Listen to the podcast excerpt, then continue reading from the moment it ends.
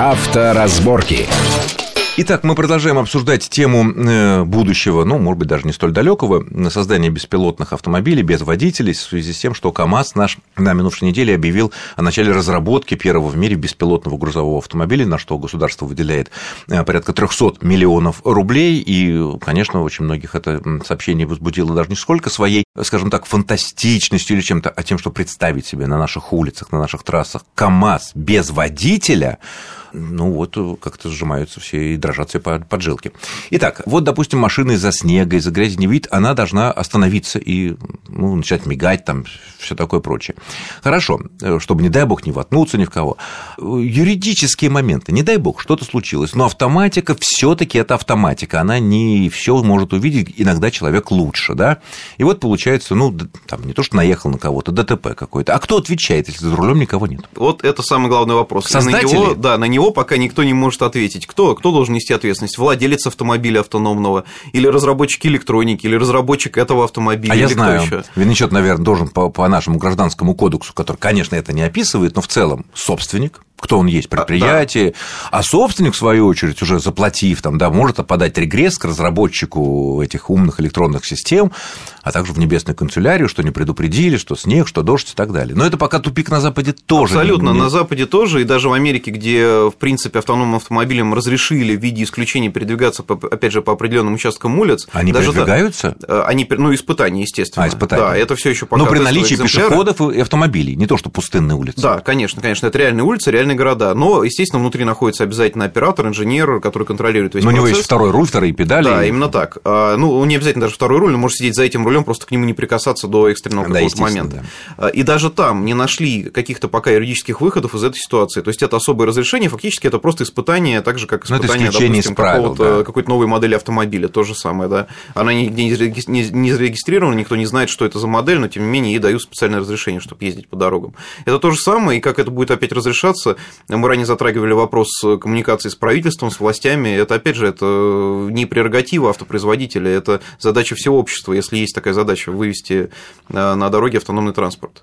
Ну, не знаю, очень многие люди, им нравится, они тащатся от того, что они едут. Есть автогонщики, которые любят на большой скорости, там, по трассам где-то ездить. Да и обычные люди, иной раз на свободные там, дороги, сухой, так, преднажать. Так, ощущение, некий адреналин. Мы теряем его, что ли, получается? Хотя, с другой стороны, если я сижу в качестве пассажира, ко мне приехало такси без водителя, ну, мне кажется, адреналина будет столько. Да, но я думаю, пока мы не привыкнем действительно так, а по поводу удовольствия, разработчики все как один у любых компаний мне отвечали так, что ну какое удовольствие толкаться в пробке? Какое удовольствие? Вы же только там свои нервы тратите и время. Вот время можете там, например, телефон посмотреть или там телепередачу включить. А вот выехали на свободную дорогу, пожалуйста, отключайте систему, сами принимайте управление на себя и... А, и получайте да, все получайте, удовольствие. Получайте все, что вы А, хотите. то есть имеется в виду, что эти автомобили по-любому, по умолчанию имеют возможность нормального, Конечно, ну, они, типа как круиз-контроль, например. Да, да, это то... как некий такой супер-супер продвинутый круиз-контроль, да. И в случае чего можно без водителя.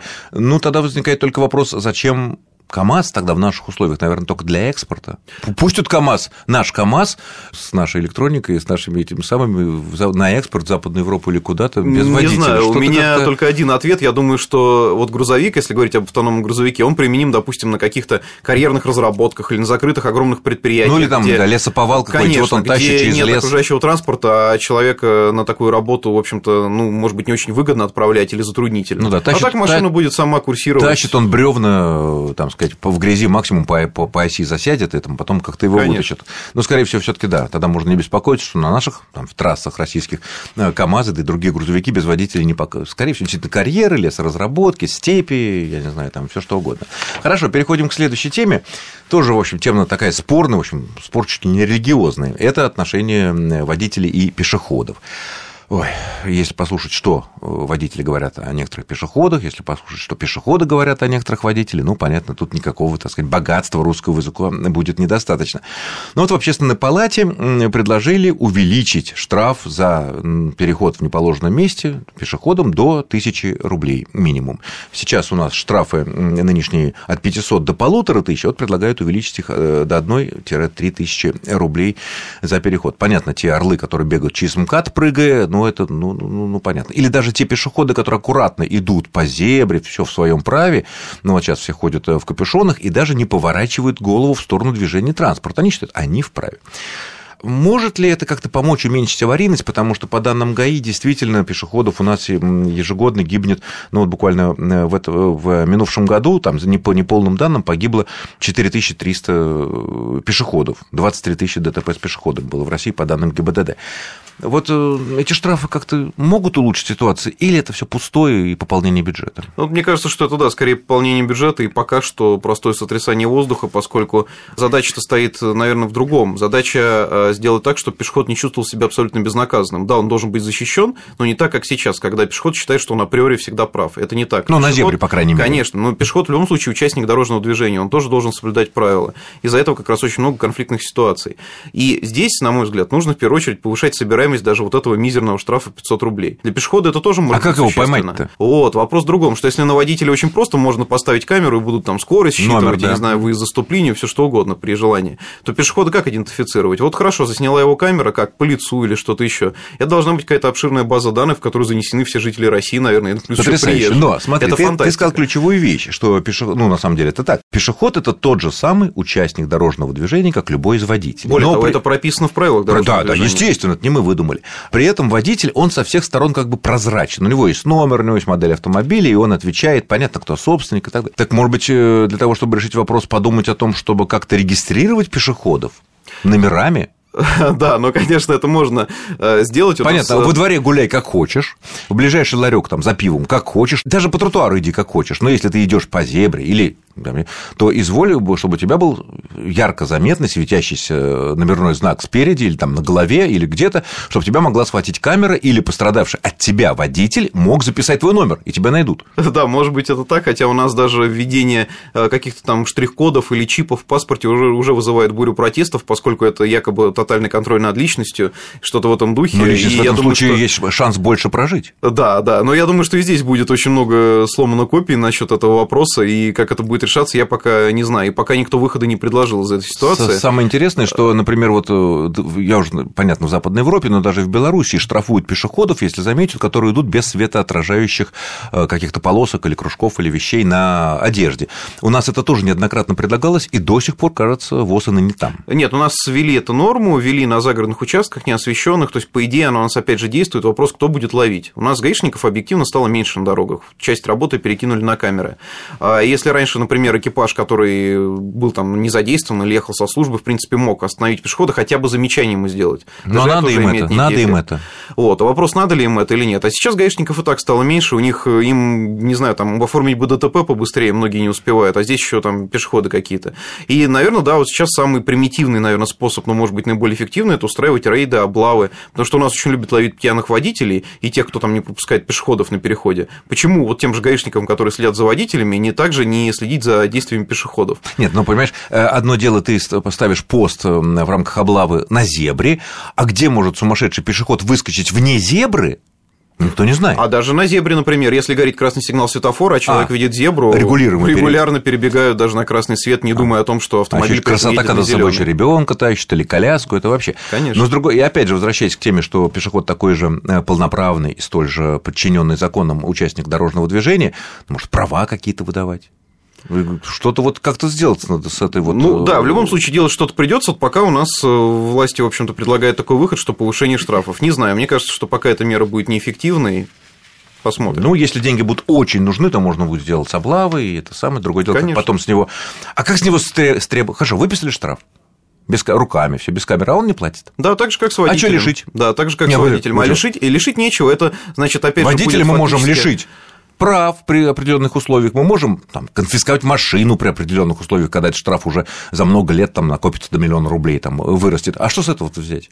Вот то же самое. Это будет штраф фактически мертвый, поскольку если человек сам добровольно его не оплатит, это дело должно быть передано в суд через приставов, там опись имущества, какие-то разбирательства. Ну, понятно, что за ради 500 рублей никто не ну, будет Ну, даже ради 3000. Ну, ладно, и последнее, наверное, на э, сегодня. Э, как стало известно, в Министерстве внутренних дел готовят поправки в Кодекс об административных э, правонарушениях, которые вводят ответственность за затемнение лобового и пассажирских стекол машин, ну, то есть тонировка, то, что мы называем. Сейчас штраф за тонировку 500 рублей, раньше за это снимали номера, что было действительно серьезным наказанием. После того, как это отменили из-за того, что номера теперь можно на любом ларьке официально заказать, повесить другие, это перестало иметь смысл, и поэтому по данным всяких вот таких э, сервисов чуть ли не в 4 раза вырос спрос на э, тонировку. Сейчас предлагает вот увеличить сильно наказание. А что, действительно так серьезно эта тонировка? Да, у нас почему-то в стране очень любят обсуждать э, вопрос тонировки, говорить, что она опасна и так далее. Но здесь всегда надо, я думаю, рассматривать две стороны. И пока, на самом деле, статистики, которая подтверждала бы вредность тонировки или что-то еще, ее нет. Хотя объективно, да, конечно, через темные стекла, особенно в темноте, видишь дорогу хуже. Но при этом у нас же, когда отменили, не отменили, скажем так, а ввели снятие номеров за тонировку, люди приспособились, стали шторки вешать, какие-то специальные Нет, это еще съемные... тогда, когда, когда еще была, да, естественно. когда было снятие. И, и опять же, может быть, это наносит больше вред. То есть человек за шторкой, который едет, он же вообще ничего не видит. Стекло еще куда там худо-бедно пропускает свет. Это, а конечно, страшное никак. зрелище, когда ты видишь вот эту шторочку такую, вот эту занавесочку такую на тросике натянутую. Ладно, в основном это машины, конечно, отечественные, и там подушек нет, но если представить, что машина, которая имеет еще вот эту подушку безопасности потолочную, да, шторки безопасности, что будет, если, значит, а, она откроется. Но данных никаких нет. Да, том, данных, к сожалению, нет. Никаких э, и... протоколах не пишут, что... Да, по-хорошему автомобиль э, с таким светопропусканием не может пройти техосмотр, да, и не получить диагностическую карту. Но здесь весь вопрос-то суть в проблемы. Почему, да, то есть действительно ли вредна тонировка? Понятно, что нормы у нас такие есть, но на а самом на деле ее опасность а на пока... Западе есть такие нормы? В, США в разных в странах, да. Ну, где-то есть, есть. Да, да, конечно, даже там в США, в разных штатах, там действительно запрещена тонировка передних стекол, так же, как у нас. Регламентировано светопропускание, скажем ну, да, так. Сколько да, такие, можно, такие законы действительно есть. А, И наказывают за это, не уверен. наказывают... Э, да, наказание тоже жестко, естественно, потому что это уже вмешательство, по сути, в конструкцию автомобиля, и там это гораздо жестче рассматривается, чем у нас.